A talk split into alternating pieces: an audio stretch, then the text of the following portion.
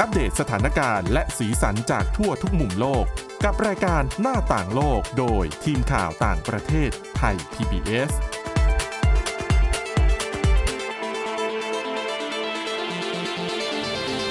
สวัสดีค่ะคุณผู้ชมคุณผู้ฟังคะต้อนรับเข้าสู่รายการหน้าต่างโลกค่ะ วันนี้นะคะมีเรื่องราวเกี่ยวกับการบ้านการเมืองที่น่าสนใจ แต่เป็นที่ประเทศฟิลิปปินส์นะคะ ไปติดตามบรรยากาศของประเทศเพื่อนบ้านกันบ้างนะคะอะสำหรับวันนี้ค่ะ พบกับคุณวินิษฐาจิตกรีนะคะแล้วก็ดิฉันจากสาวรักษ์จากวิวัฒนากุลค่ะ สวัสดีคุณผู้ฟังด้วยค่ะ คุณผู้ชมด้วยค่ะอะต้องถามก่อนว่าเอ๊ะทำไมจู่ๆถึงไปดูสนใจการบ้านการเมืองในฟิลิปปินส์ช่วงนี้เขาก็ไม่ได้มีอะไรพิเศษใช่ไหมเพราะว่าเลือกตั้งก็คือปีที่แล้วอะปีหนึ่งอืมมาแล้วปีหนึงเต็มๆเลยแหละเพราะว่าการเลือกตั้งนี่ เดือนพฤษภาคมปี 2022 ค่ะ ที่สนใจเป็นเพราะว่าไทย PBS เราเนี่ยมีโปรเจกต์การอืมทำสารคดีเชิงข่าวค่ะ PBM มากอสคืนบัลลังก์นะคะ ก็เวียนมาบรรจบครบประมาณหนึ่งปีพอดี ที่เฟอร์ดินานด์มาร์กอสจูเนียร์เนี่ยได้ขึ้นมาครองบัลลังก์เป็นประธานาธิบดีฟิลิปปินส์อืมก็ถือว่าถูกจับตามองเนาะค่ะด้วยชื่อเฟอร์ดินานด์มาร์กอสที่เป็นทายาท อืมมอดีตผู้นำเผด็จการเฟอร์ดินานด์มาร์กอสซีเนียร์ค่ะในตอนนั้นดิฉันจำได้นะ ช่วงก่อนที่จะมีการเลือกตั้งจะเป็นช่วงหาเสียงเยอะๆเนี่ย ประเด็นหนึ่งที่เขาพูดถึงกันมากก็คือเอ้เฟอร์ดินานด์มาร์กอสจูเนียร์นี่คือทายาทของเฟอร์ดินานด์มาร์กอสซีเนียร์ใช่ซึ่งคนทั่วโลกทราบกันดีนะคะ ว่าเป็นอดีตผู้นำเผด็จการแล้วก็เป็นปรากฏการณ์ที่นำไปสู่พลังประชาชนหรือว่า people power ซึ่งถือว่าฟิลิปปินส์เนี่ยเป็นต้นแบบค่ะ ของพลังประชาชนก็คือการที่ประชาชนทั้งประเทศเนี่ยลุกฮือขึ้นมาประท้วงเพื่อขับไล่ผู้นำที่ประชาชนรู้สึกว่าเป็นต่อไม่ได้แล้วใช่นะคะแล้วตอนนั้นเนี่ยทำสำเร็จด้วยจนทำให้เฟอร์ดินานด์มาร์กอสซีเนียร์เนี่ยต้องลี้ภัยไปต่างประเทศค่ะ ทีนี้พอเหตุการณ์ผ่านไป 37 ปีได้ใช่ไหมคุณวินิษฐา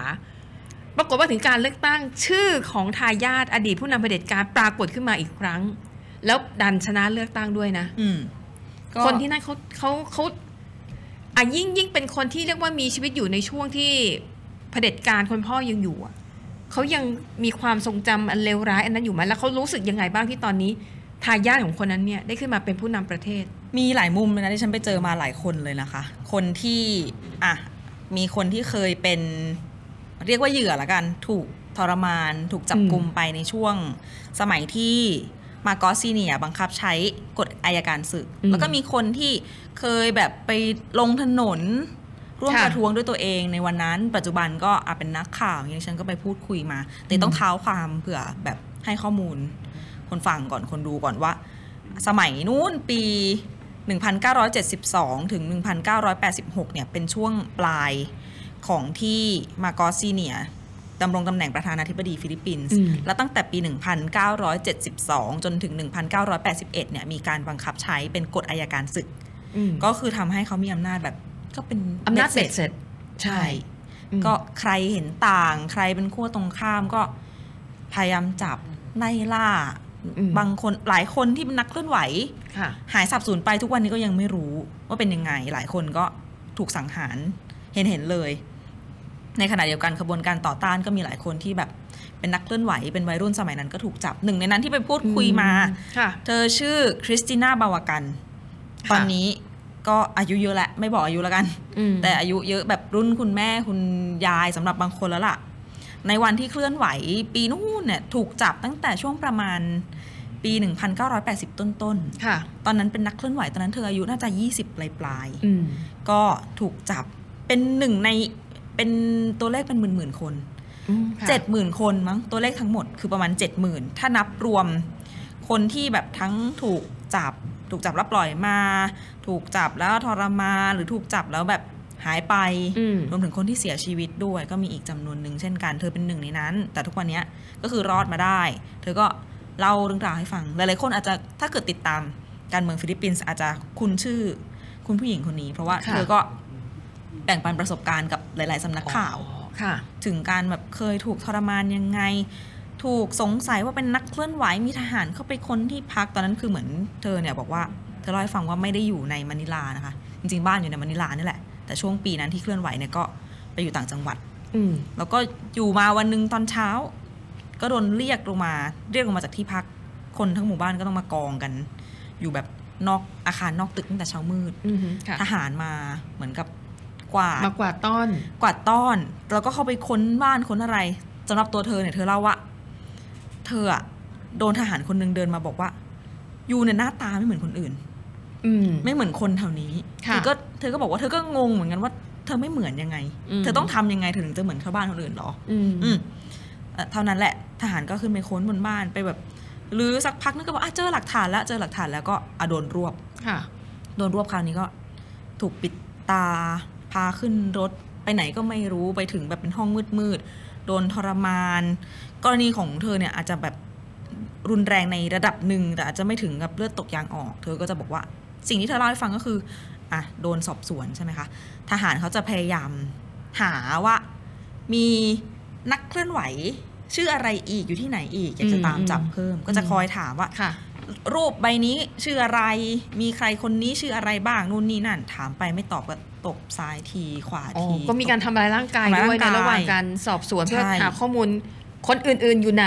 ถูกบอกบอกแหล่งมาเราจะไปขอตามจับชื่อขอแหล่งอ่าแล้วขเธอข้ให้ไหมไม่ให้ เธอก็แบบไม่ให้เพราะไม่ให้หรือไม่ให้เพราะไม่รู้ไม่ให้จริงๆคือรู้จงๆะอยู่ใช่ไหมเธมีพี่สาวอ๋อเป็นนักค่ะเคลื่อนไหวด้วยค่ะ ก็พี่สาวเนี่ยถูกจับกลุมไปสองสามรอบแล้วอืมเธอก็ปิดปากเงียบไม่บอกชื่อตัวเองด้วยอื กมลัวเขาตามไปแบบสืบที่อยู่อ๋อบ้านค่ะแล้วก็เจอพี่สาวมที่อยู่ที่บ้านอืมก็ปิดปากเงียบทุกอย่างไม่บอกทั้งเพื่อนไม่บอกทั้งอะไรเลย ก็โดนทุบแข้งทุบขาอะไรเงี้ยก็ไม่ได้อืมเลือดตกยางออกแต่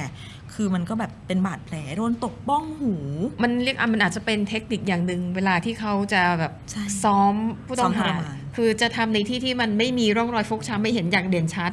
ประมาณนั้นหก็รือว่าได้ทำร้ายแบบในร่มผ้า เพราะว่ามันก็จะมีเสื้อผ้าที่แบบ ใช่ค่ะทำนองนั้นใช่ไหม ใช่ด้วย แล้วก็นะคะถ้ากรณีที่สำหรับ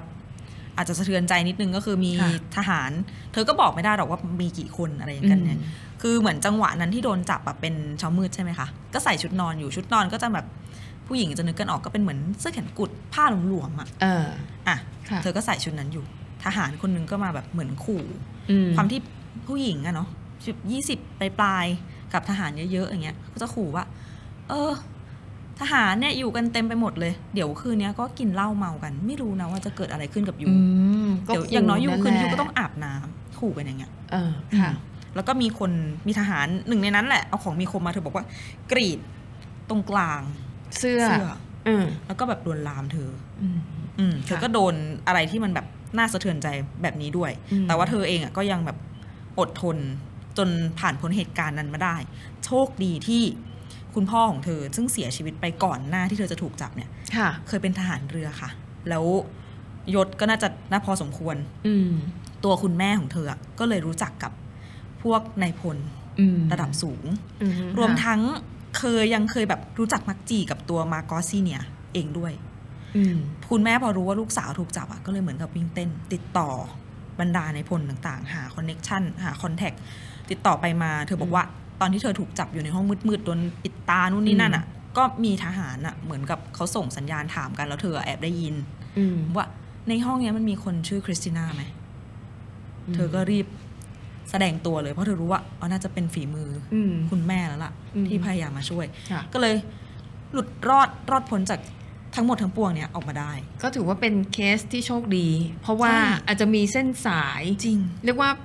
มีมีมีพ่อที่อยู่ในแวดวงทหาร ค่ะ อาจจะพอพูดคุยกันได้ เพราะว่าจริงๆเอ่อไม่ได้ไปที่ฟิลิปปินส์ครั้งแรกนะคะ ต้องบอกไว้ก่อนว่าคือเคยไปเจอกับคนอื่น ๆ แล้วที่อ่าโดนทรมานแบบนี้สำหรับผู้ชายบางคนก็อาจจะโดนแรงกว่านี้ อ่าโดนแบบช็อตไฟฟ้าอืมที่จุดสำคัญอะไรเงี้ยมันค่ะ ก็จะเป็นเคสที่ค่อนข้างโหดสำหรับคุณคริสติน่าเนี่ยก็จะในระดับหนึ่ง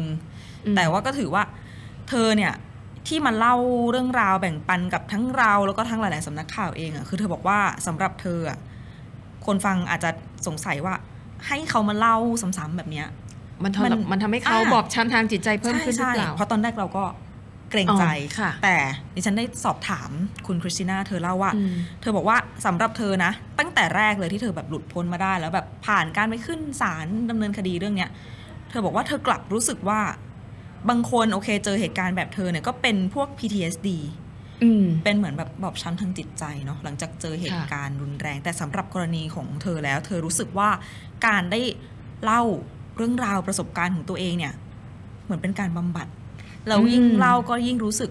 ดีขึ้นเรื่อยคือเป็นการเปิดเผยถึงความไม่ชอบธรรมที่มันเกิดขึ้นในสังคมใช่เพื่อให้โลกรู้ว่าในยุคของเฟอร์ดินานด์มาร์กอสซีเนียร์เนี่ย มันมีความอยุติธรรมแบบนี้เกิดขึ้นจริงๆ แล้วเธอเป็นผู้ด้วที่อยู่ด้วยในเหตุการณ์โดยตรง คุณผู้ฟังผู้ชมจะต้องเล่านิดนึงว่าอย่างคุณวินิษฐาเนี่ยนะคะ จริง ๆ เธอเคยเดินทางไปฟิลิปปินส์หลายครั้งมาก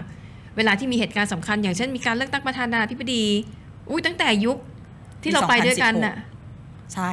คนครั้งล่าสุก่อนคือชื่ออะไรปีนะ2000โรดริโกดูเตอร์เตถูกต้องตั้งแต่ยุคการเลือกตั้งที่โรดริโกดูเตอร์เตชนะการเลือกตั้ง ตอนนั้นคุณวินิษฐาก็ไปดิฉันก็ไปด้วย แล้วเลือกตั้ง2016เนอะครั้งล่าสุดนั้น เลือกตั้งครั้งล่าสุดคุณวินิษฐาก็ไป แล้วก็เวลามีกิจกรรมสำคัญอะไรอย่างเงี้ยนะคะ ประชุมอาเซียน อ่านะคะดังนั้นเนี่ยคุณวินิษฐาก็จะมีความรู้จักแหล่งข่าวหลายระดับติดตามพอสมควร แล้วก็พูดคุยกับคนคนในพื้นที่ก็จะมีความเข้าอกเข้าใจมากเป็นพิเศษ อันนอกเหนือจากคนนี้คนนี้หมดยังเรื่องราวของเธอ จริงๆจะเล่าเล่ากันไม่หมด แต่ว่าอะอย่างหนึ่งเอางี้ดีกว่าหลายๆคนอาจจะสงสัยว่าแล้วในฐานะคนที่แบบเคยเจอเรื่องราวเอาเรียกว่าบอบช้ำแหละอืมจากสมัย มาร์กอส Senior คนพ่อออ่าใช่ใช่แล้วใช่ พอมาแบบวันเจอคุณลูกลูกอ่ารู้สึกยังไงค่ะ เรื่องของเรื่องดิฉันได้เจอคุณคริสติน่าเนี่ย ไม่ใช่ปีนี้ไม่ใช่ครั้งแรกดิฉันไปเจอมาครั้งหนึ่งตอนอืมไปทำข่าวเลือกตั้งปีที่แล้วค่ะ ปีที่แล้วปี 2022เนี่ยดิฉันไปเจอเธอก่อนจะถึงวันเลือกตั้งอืมก็ไปถามแบบคำถามคล้าย ๆ กันเนี่ยแหละว่า เนี่ย คนลูกอะ่ะ จะขึ้นมามีอำนาจรู้สึกยังไง เธอก็โอ้โหกลัวอย่างนั้นอย่างนี้รู้สึกว่าแบบเนี่ยนะวัยรุ่นโดยเฉพาะคนรุ่นใหม่เนี่ยลืมอดีต ลืมประวัติศาสตร์หรือเปล่าอยากจะช่วยแบบรณรงค์สร้างอืมการตระหนักรู้ต่างๆ ปรากฏค่ะว่าไปปีนี้ค่ะ เหมือนมุมมองเธออะเปลี่ยนไปในทางที่ดีขึ้น กับบองบอง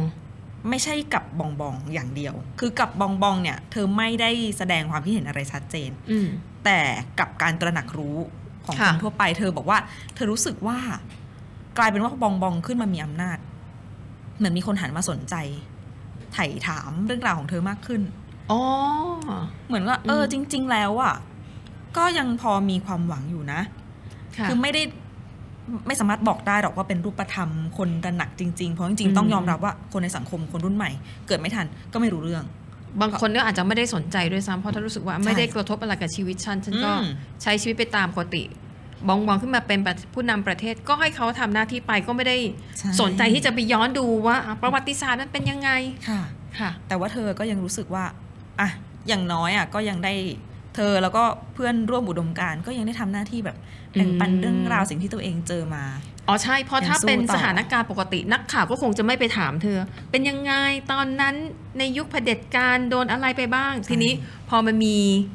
อะผู้นำคนใหม่ พอมันมีการย้อนลำลึกถึงเรื่องนี้คนก็มาถามใช่ค่ะก็กลายเป็นเธอก็เลยได้แบบบอกเล่าประสบการณ์อืมถึงเหตุการณ์ที่เกิดขึ้นจริง ๆ ในในอดีตและอันนั้นคือสิ่งที่เธอมองว่าคือเรื่องดี จากเหตุการณ์นี้ เธอเป็นคนที่ฉันที่ฉันคิดว่าเธอเป็นคนคิดบวกมากนะ อะแล้วในส่วนเขามีความเห็นในส่วนของคุณบองบองไหมผู้นำคนปัจจุบันว่ามันเลวร้ายอย่างที่เธอกลัวไปตั้งแต่แรกไม่หรือเปล่า ไม่ ไม่ได้เลวร้ายอย่างที่คิด อืมแล้วก็อันนี้เห็นตรงกันหลาย ๆ คนไม่ใช่แค่คุณคริสติน่าคนเดียวก็คือ เราอาจจะแบบสมมุติว่าเราดูสื่อตะวันตกค่ะสักช่วงปีที่แล้ว ก็บางทีแบบถ้าสุดโต่งเนาะก็จะมีการคาดการณ์ไปถึงขนาดว่า โอ้โห บองบองขึ้นมาเนี่ยจะตามรอยพ่อใช้อำนาจแบบเป็นเผด็จการนู่นนี่นั่น แต่ว่า เหมือนในสายตาคนฟิลิปปินส์เองไม่ได้คิดว่า จะไปอืมสุดทางขนาดนั้นค่ะแต่ก็ไม่แน่เพราะว่าเทอมหนึ่งคือสมัยหนึ่งอะหกปีเนี่ยอ๋อเพิ่งมาปีที่สองเวลาอีกยาวไกล จริง ๆ อาจจะไม่ถึงขั้นแบบมาเป็นเผด็จการครองทุกอย่าง แต่ว่าในระบบของรัฐสภาอาจจะมีการแบบผ่านกฎหมายเอื้ออะไรอืมหรือเปล่าอันเนี้ยก็คือยังเป็นสิ่งที่ต้องรอดูกันต่อ อืมค่ะอะนอกจากคุณคริสติน่ามีคนอื่นไหมที่แบบมีน่าสนใจ มีหลายคนค่ะ ถ้าเป็นโทนคล้ายๆ กันอย่างที่บอกไปคนที่แบบได้ไปลงถนนอืมไปร่วมประท้วงด้วยเนี่ย ชื่อค่ะคุณเอ็ดลิงกาวเขาเป็นผู้ประกาศข่าวค่ะเป็นเพื่อนร่วมอาชีพเลยคุยกันก็จะแบบเข้าใจกันหมายถึงแต่ว่าว่าเป็นผู้ประกาศณเวลานี้หรือณเวเมื่อลานี้เลยสามสิบกว่าปีก่อน ตอนนั้นที่ลงถนนยังเป็นนักศึกษาเรียนอ๋อสื่อสารมวลชนค่ะจะจบอยู่แล้ว แล้วก็จบมาก็เป็นนักข่าว แล้วก็ปัจจุบันก็เป็นนักข่าวมา เรื่อยมาอืมจนกระทั่งปัจจุบันเป็นผู้ประกาศข่าวมีรายการของตัวเองอะไรอค่ะย่างนี้ ก็ได้ไปรู้จักมาแล้วก็พูดคุยว่า เออ คือคุณเอสเนี่ยก็เป็นคนหนึ่งที่แบบลงถนนร่วมต่อต้านมาร์กอสแล้วก็ไปอยู่ในจุดที่ คือย้อนไปเมื่อช่วง ปลายเดือนกุมภาพันธ์ปี 1986 ที่ค่ะมีการประท้วง People Power เนี่ยอืที่มคุณสวรักษ์บอกเนี่ยมันก็มีหลายชื่อนะคะ People Power Revolution อืมการปฏิวัติพลังประชาชน หรือว่าหลาย ๆ คนอาจจะเรียกว่า ETSA Revolution ETSA Revolt อืมการปฏิวัติ ETSA ETSA เนี่ยเป็นชื่อถนน อ๋อ ค่ะ ถนน ถ้าดิฉันเปรียบดิฉันจะนึกถึงแบบย่านสุขุมวิทหรือวิภาวดีก็ได้อ๋อเป็นถนนสายหลักสายหลักที่มันจะวิ่งแบบ กลาง ไปย่านต่างๆสำคัญของกรุงมะนิลา จะเป็นสายนี้แล้วรถจะติดติดออืย่ามงเงี้ยอืมอืมค่ะนั่นก็จะเป็นจุดที่เมื่อ 30 กว่าเกือบ40 ปีก่อนที่เขาประท้วงกันเขาก็มาเส้นเนี้ยแหละค่ะเพราะบนเส้นเนี้ยมันจะมีค่ายทหารอืมมีแบบสำนักงานตำรวจแห่งชาติจะอยู่บนเส้นนี้อ่าแล้วค่ะเมื่อ 37 ปีที่แล้ว วันที่มีประท้วงเนี่ย ก็จะมีกลุ่มต่อต้านรัฐบาลที่เขาไปแบบ ไปอยู่ในค่ายด้วย มีประชาชนที่พยายามจะปกป้องไม่ให้เกิดการนองเลือด มีทหารที่จะแบบเอารถถัง เอารถคุ้มเกราะเคลื่อนพลไปไปจัดการกับกลุ่มต่อต้านรัฐบาลอืมคุณเอสเนี่ยบังเอิญไปอยู่ในจุดสำคัญของการประท้วงพอดีค่ะเป็นสี่แยกที่ ถ้าใครตามลึกๆ หรือว่าถ้าใครสงสัยอาจจะไป Google ภาพดูได้คือมันจะเป็นจังหวะที่นาวิกโยธินฟิลิปปินส์เนี่ยเขาเอารถลำเลียงพล แบบใหญ่ ๆ เหมือนรถถังอ่าจะขนทหารไปจัดการกับกลุ่มต่อต้านรัฐบาลค่ะ แต่ว่ามาเจอกับประชาชนที่รวมตัวกันแน่นเต็มถนนเออค่ะแล้วเขาก็เลยพยายามจะผ่านไปจะให้คนอะหลบอืมแต่คนอะไม่หลบค่ะ ประชาชนมองว่า ถ้าตัวเองหลบแล้วทหารไปจัดการกับกลุ่มต่อต้าน ก็ต้องแบบตายเป็นเบือนองเลือดอืมนู่นนี่นั่นอืมเขาก็เลยขวางรถถังกันไว้ มันก็ค่ะเลยเป็น moment ที่มีแบบ แม่ชีมินเป็น sister อะแล้วก็คนทั่วๆไปก็เลยคุกเข่าลงกับพื้นถนน อ๋อ ค่ะ แล้วก็ขวางรถนี้เอาไว้ อย่าบอกนะว่ารถทับ ไม่ทับอ๋อค่ะไม่ทับ รถมีเคลื่อนขู่ คุณเอ็ดเล่าให้ฟังอืมมีการแบบสตาร์ทรถอ๋แล้วอก็เหรอกระชากรถ ให้กระตุกกระตุกเออเออแล้วคนที่คุกเข่าอยู่ก็คือหงายท้อง ค่ะ คุณเอ็ดก็หงายไปหงายไปกับเขาด้วยอืมแต่แต่คือแต่ไม่หลบ ไม่หลบ อืม อืม ก็เลยเป็นแบบ หนึ่งในเหตุการณ์ที่ค่อนข้างแบบเป็นที่จดจำค่ะสำหรับเอสซ่าเหมือนกัน ก็อืมคุณเอสอะอยู่ในช็อตนั้นพอดีแล้วรูปถ่ายมันจะมีรูปแบบเป็นรูปประวัติศาสตร์ จะเป็นรูปอ่าค่ะแม่ชีคุกเข่าคุกเข่าแล้วก็ถือ โรซารี เป็นสร้อยประคำเป็นกางเขนนะคะอ่าฮะค่ะเหมือนแบบเขาก็ร้องเพลงด้วยสวดด้วยอืมขอค่ะอำนาจของพระแม่มารีของพระเยซูคริสต์ให้แบบช่วยอำนวยพระพรอะไรประมาณนี้เนาะรูปถ่ายประวัติศาสตร์เนี้ยที่มีแม่ชีอยู่สองท่านในรูป คุณเอสก็อยู่ข้างหลังนั้นเลย อ๋อแล้วถ้าเราซูมไม่ใกล้ก็จะเห็นไม่ต้องซูมก็เห็นอ๋อเหรอคะเห็นหน้าค่ะชัดๆเดี๋ยวอาจจะขึ้นรูปให้คุณผู้ชมได้แบบดูกันค่ะก็คือคุณเอสในวันนั้นอืมในเหตุการณ์นั้นก็มาพูดคุยกับเราในวันนี้ แล้วก็เล่าค่ะเล่าให้เราฟังว่าแบบ โมเมนต์นั้นมันเป็นยังไง มันอืมเกิดอะไรขึ้นบ้าง สุดท้ายมันจบยังไง สุดท้ายจริง ๆ ก็คือ นาวิกโยธินที่แบบพยายามเอารถมาแบบดันคนให้หลบอ่าค่ะยอมถอย อืมเพราะคนไม่ถอยไงทหารก็เลยถอยค่ะ นี่แหละถือว่าเป็นพลังของประชาชนที่เอาชนะความรุนแรงได้สักแต่ถ้าพูดถึงตอนนั้นเราก็เสี่ยงเหมือนกันนะถ้านึกถึงถ้าเราไปขวางหน้ารถแบบนั้นน่ะ เราก็ต้องกลัวว่าจะโดนทับแล้วก็ตายหรือว่า นี่ก็ถามเขาเหมือนกัน เออ วันนั้นที่ คุกเข่าอยู่หน้ารถลำเลียงพลค่ะแล้วมันกระตุกกระตุกรถรถมันสามสิบกว่าตันอย่างเงี้ยอืมคิดในในหัวคิดอะไรอยู่ คิดไหมค่ะว่าแบบ เอ้ยวันนี้ฉันจะสละเป็ชีนวิตเป็นมาสุดพื่ชติท้ายหรืของเปล่ฉันหรือเปล่าอ๋อคุณเอ็ดก็บอกว่าวันนั้นไม่ได้คิดขนาดนั้นอืมเดี๋ยวฟังแล้ว เขาพูดแบบนี้เลยนะค่ะ เดี๋ยวฟังแล้วจะหาว่าน้ำเน่าอืมแต่วันนั้นน่ะ รู้สึกว่า ไม่ได้ถึงกับว่าฉันจะตายตรงนี้ แต่รู้สึกว่า มันจะต้องมีใครทำอะไรสักอย่างอืม เพราะสถานการณ์บ้านเมืองในเวลาเนี้ยมันแบบค่ะมันต้องมีใครทำอะไรอะฟังแล้วแบบโอ้เป็นฮีโร่เหมือนกันนะอืมและคนในบค่ะริเวณนั้นด้วยไม่ใช่แค่คนคนเดียว คนก็น่าจะเป็นหลายล้านคนอยู่นะคะตัวเลขมันไม่ชัดเพราะว่าคนมาอยู่กันแบบแน่นๆเต็มถนนไม่รู้ยาวกี่กิโลเมตรค่ะอืมแต่เป็นหลักล้านล่ะค่ะเท่าที่เขารวบรวมกันมาอืมอืมอืมค่ะ ก็สำหรับคุณเอ็ดเนี่ย ไปถามเขาว่าเออคิดยังไง คิดไหมว่า เมื่อตอนนู้น 37 ปีก่อนออกมาขับไล่ ผู้นำเผด็จการเฟอร์ดินานด์มาร์กอสวันนี้อะมีผู้นำชื่อเฟอร์ดินานด์มาร์กอสอีกละอืมเป็นคิดมาก่อนไหม บอกว่าไม่เคยค่ะไม่เคยคิดเลย ไม่เคยคิดเคยฝันไม่เหลือเชื่อสุดๆ ว่า วันนี้ต้องมาตกอยู่ในสถานการณ์นี้อีกแล้ว คือไม่ได้หมายความว่าตกอยู่ในภายใต้การปกครองของเผด็จการนะ เพราะว่าอืมใด ๆ ก็คือเขาก็เลือกตั้งมาถูกต้อง ใช่ ไม่ว่าจะมีกลยุทธ์ในการหาเสียงอย่างไรก็ตามอืมแต่ว่าก็รู้สึกว่า แหมผ่านบาดแผลทางประวัติศาสตร์มันก็ขาดหลอนนะพ่อทำมาขนาดนี้อ่าทำไมลูกถึงชนะ อืมอืมนี่ก็เป็นหนึ่งในประเด็นที่แบบเราไปทำสารคดี เพื่อไปหาคำตอบเหมือนกันนะค่ะ ว่าชนะได้ยังไง อืมอืมเห็นคุณวินิษฐาเล่าให้ฟังนอกรอบนะคะ ว่าจริงในช่วงที่มีการหาเสียงเลือกตั้งเมื่อปีที่แล้วมันมีข่าวลือ ซึ่งตลกมากนะลือว่าถ้าหากว่าเฟอร์ดินานด์มาร์กอสจูนเนี่ยชนะเลือกตั้งเนี่ยเขาจะมีการ ให้ของรางวัลกับประชาชนด้วยนะ แจกทองทองหมายถึงทองคำเนี่ยแจกเหรอทอง ไม่ใช่ชิงโชคอะไรใดๆนะค่ะ เขาเรียกว่า Tallano goldคือมันจะมีแบบเสียงลือเสียงเล่าอ้างกันในหมู่คนที่สนับสนุนตระกูลมาร์กอส ค่ะ ว่าอ่าในสมัยต้องบอกก่อนนะว่าทั้งหมดนี้เป็นข่าวปลอมไปอะ เรียกว่าข่าวปลอมเลยดีกว่า เพราะจงใจทำมาเพื่อหลอกคน ก่อนการเลือกตั้งนะคะใช่ตั้งแต่ก่อนการเลือกตั้งปีที่แล้ว เป็นกลยุทธ์หนึ่งในการเหมือนกับกวาว่าดถ้าเสียง ถ้าคนนี้ชนะเลือกตั้งนะ เดี๋ยวประชาชนก็จะได้แบบทองคำมันทุกคนเลยเหรอข่าวลือในตอนนั้น เขาบอกว่าจะแจกทองอะอะเอาง่ายๆ ก็คือข่าวปลอมตั้งแต่บอกว่าสมัยมาร์กอส Senior เนี่ยค่ะฟิลิปปินส์ร่ำรวยมากแล้วมาร์กอส Senior มันมีหลายกระแสข่าวหนึ่งในนั้นอืมคือ เขาได้เก็บสะสมทองเอาไว้อืมแล้ว มรดกนั้นเมื่อเขาเสียชีวิตลง ทองแบบปริมาณมหาศาล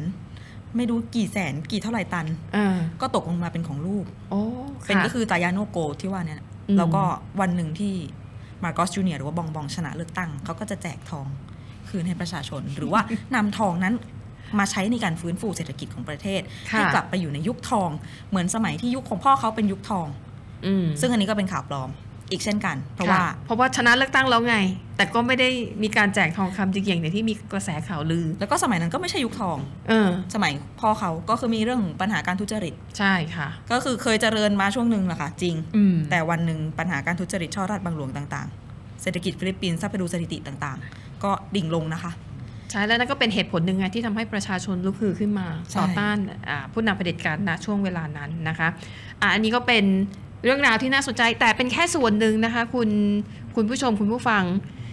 ถ้าอยากดูฉบับเต็มๆ เดี๋ยวต้องให้คุณวินิษฐาขายของนิดนึง เพราะว่าจะมีการนำเสนอผ่านทางหน้าจอโทรทัศน์ของไทย PBS ด้วย ขายของนะคะ ติดตามกันได้สารคดี BBM Marcos คืนบัลลังก์นะคะ 36 ปีภารกิจทวงคืนบัลลังก์เนี่ย on air ข่าวค่ำมิติใหม่ทั่วไทยนะคะ ก็จะเป็นช่วงเวลา 18นาฬิกา50นาที6โมง50 ประมาณทุ่มหนึ่งเป็นต้นไป on air วันที่ 19 20 แล้วก็ 21 กรกฎาคมนี้มี 3 ตอนนะคะ แล้วเดี๋ยวค่ะติดตามกันได้อีกทางช่องทางออนไลน์ด้วยสำหรับใครที่สนใจที่เล่าไปแค่น้ำจิ้ม จริง ๆ เราไม่ได้ไปเจอแค่ 2 คนนี้เจอหลายคน ใช่ BBM นี่ย่อมาจากบองบองมาร์กอสเพราะว่าบองบองเป็นชื่อเล่นใช่ค่ะของผู้นำคนปัจจุบันนะคะ อย่างที่เมื่อกี้เราคุยกันบองบองคุณผู้ฟังอาจจะงงว่าเอ๊ะ บองบองนี่คือใครอะอะก็รู้ว่าเป็นชื่อเล่นของผู้นำฟิลิปปินส์คนปัจจุบันนะคะอะนั่นก็คือเรื่องราวนะคะที่คุณวินิษฐานำมาฝากปิดท้ายไปดูเรื่องเบาๆกันบ้าง ไปดูเรื่องเกี่ยวกับผู้ประกาศนี่แหละค่ะ แต่ดันถูกขู่ฆ่า ด้วยเหตุผลจากการทำหน้าที่ของตัวเองอืมไม่แน่ใจเลยนะว่าเบาหรือเปล่า เป็นผู้สื่อข่าวอะไรทำไมถึงอยู่ดีๆไปทำยังไงให้ถูกขู่ฆ่าได้คะเป็นผู้ประกาศข่าวพยากรณ์อากาศค่ะ ก็ มีสถานแต่เรียกว่าเป็นนักอุตุนิยมวิทยาก็ได้ เพราะเขาอืมไม่ได้แค่มาอ่านอย่างเดียวเนาะอ๋อสำหรับค่ะที่อเมริกาที่รัฐไอโอวา ก็คือต้องมีความรู้ในเรื่องของสภาพอากาศ สามารถวิเคราะห์ข้อมูลอะไรได้จริง ๆ ทีนี้อืมช่วงนี้ค่ะกระแสโลกร้อนมาแรงเนาะใช่ก็มีทีวีช่องหนึ่งก็ไปจ้างเขามา ไปจ้างแบบซื้อตัวมาอืมให้มาทำให้ข่าวพยากรณ์อากาศเนี่ยมันปังค่ะๆพูดกันง่าย ๆ เลย เขาก็ทำจริงตามที่ถูกซื้อตัวมาค่ะก็วิเคราะห์เรื่องแบบอะโลกร้อนเนาะค่ะหรือว่า ภัยพิบัติต่างๆ ที่เจอน้ำท่วมก็แรงขึ้น อากาศคลื่นความร้อนก็แรงขึ้น เขาก็ค่อนข้างจะออกมาในทาง เหมือนกับที่เราเห็นข้อมูลทางวิทยาศาสตร์นั่นแหละอืมก็โลกมันร้อนขึ้น ทุกอย่างมันก็แปรปรวนมากเขาก็ขึ้นว่าไปตามความจริงไงฝนเป็นตกหนักขึ้นหลายประเทศถูกเกิดน้ำท่วมเอ่อดินสไลด์ดินถล่มใช่แบบเป็นประวัติการณ์อันนี้มันคือข้อเท็จจริงนะคะ เป็นหลักเขาก็วิทยศสตรายงานตามนั้นตามนั้น แต่โดนขู่ฆ่า โดนคนส่เหงตุผลอีเมลมา เพราะ ไม่พอใจที่เหมือนกับหาว่าแบบเขานำเสนอเรื่องไม่จริงคือมันจะมีคนอยู่กลุ่มหนึ่งที่เขาเรียกว่าเป็นกระแสต่อต้านวิทยาศาสตร์ ที่ค่ะเกิดขึ้นทั่วโลกก็ต่อต้านไอเดียเรื่องของแบบอะโลกร้อนไม่ใช่เรื่องจริง คนนั้นคือทรัมป์หรือเปล่าฟังแล้วนึกถึงคนเดียวกันเลยอดีตประธานาธิบดีสหรัฐหรือเปก็ล่าเป็นกลุ่มคนที่มีแนวคิดคล้ายๆกันนั่นแต่หละคงไม่ใช่ทรัมป์เป็นคนโทรมาขู่ไม่ใช่ใช่ไหมทรัมป์แต่ว่าเป็นแบบคน หยิบมือนึงอืมที่มีแบบส่งอีเมลมาขู่ส่งอีเมลมาซ้ำๆซ้ำๆฉันรู้นะว่าค่ะบ้านเธออยู่ไหนอ๋อฮะเออ ถ้าไม่หยุดทำแบบนี้นะขู่ฆ่าแล้วก็จนเขาอะมีปัญหาสุขภาพจิตต้องไปพบแพทย์อืมเพราะว่าความเป็นผู้ประกาศข่าวค่ะออกจากบ้านตีสามกลับบ้านกลางวันภรรยามีลูกเล็กอยู่บ้านคนเดียวเป็นห่วงคค่ะราวนี้คือเป็นเหมือนแบบวิตกกังวลเลยค่ะ ใครขับรถผ่านมาหน้าบ้านแล้วแบบมาชะลออย่างเงี้ย อืมก็จะกังวลตแล้วกังวลแล้ว ใช่ว่าใครมาแบบประทุษร้ายเราหรือเปล่า อืมอืมจนตัดสินใจลาออก อืมน่าเศร้านะเลือกที่จะจบเส้นทางสายอาชีพค่ะตัวเองเลย ไม่ได้แค่แบบเลิกช่องนี้ย้ายช่องก็คือเลิกเป็นผู้ประกาศข่าว เลิกทำงานพยากรณ์อากาศ อืมเพราะว่ารู้สึกว่าได้รับผลกระทบทางสุขภาพจิต มากเกินอะไปตกลงไม่ใช่เรื่องเบาๆนะเนี่ยไม่เบาแล้วเนาะค่ะอะแต่ก็เป็นเรื่องราวที่นำมาเล่าให้ฟังกันนะคะ ว่ามันมีเอ้ยเหตุการณ์แบบนี้มันเกิดขึ้นจริง ๆ ค่ะ